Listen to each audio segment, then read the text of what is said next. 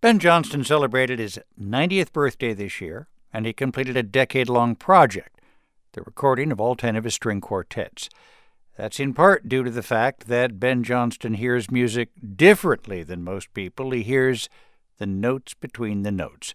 Maureen McCollum of Wisconsin Public Radio explains. When Ben Johnston was growing up in Georgia, he questioned the standard scales he was taught in school. Because I knew I was hearing all this stuff, but I had no idea what I was hearing. So? I played by ear and I, I invented my own chords.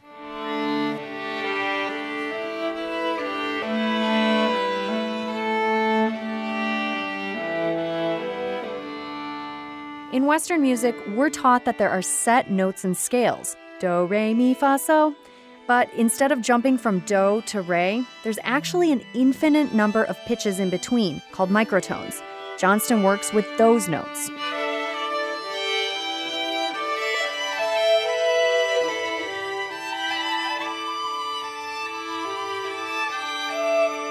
Ben Johnston's String Quartet Number 4 is probably his best known and most performed work. It's his take on Amazing Grace.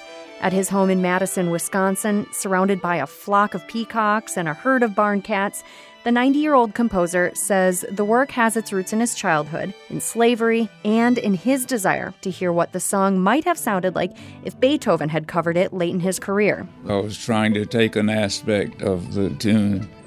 Let's hear it now from the medieval point of view. Or maybe, what about here? I'll refer to the Romantic period.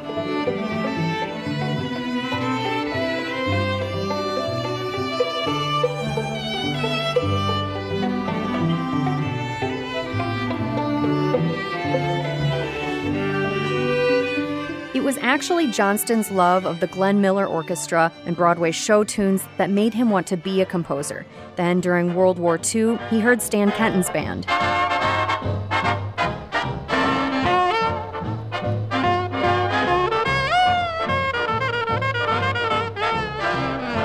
It was the first time I ever heard real jazz improvisation but I immediately I could get it by ear, and it changed my whole approach to harmony. After the war, he apprenticed with the iconoclastic American composer and instrument maker Harry Partch and studied with Darius Milhaud and John Cage. All of them encouraged him to follow his own path.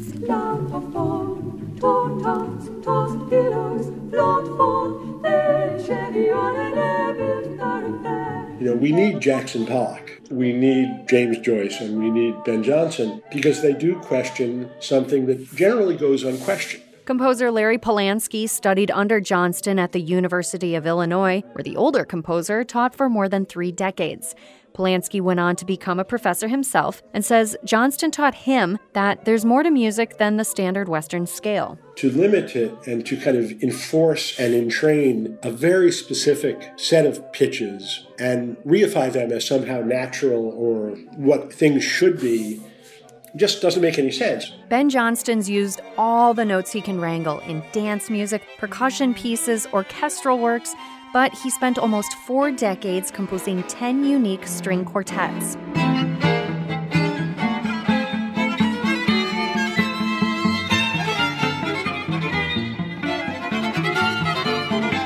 It took the Kepler Quartet 14 years of rehearsing and recording to get them all down.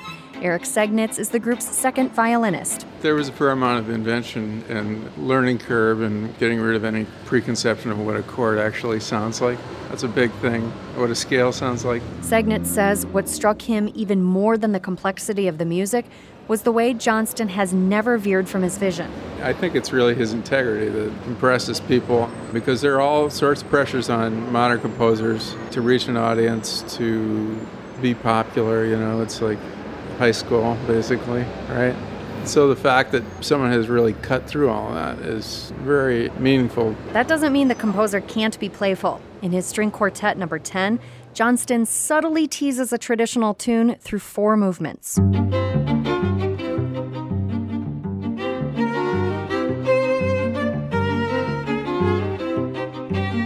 It's like you build up this enormous expectation until finally you get to the end and say, now, the climax will reveal the tune. and it turns out to be Danny Boy.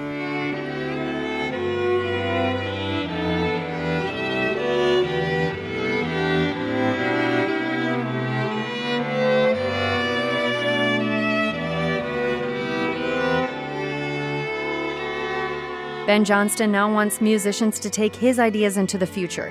He sees his string quartets as a foundation and wants others to build upon his tunings and continue what he calls his search for truth in music. Well, I think a lot of this is music uh, sounds that people never thought they wanted to hear, but as a matter of fact, they have.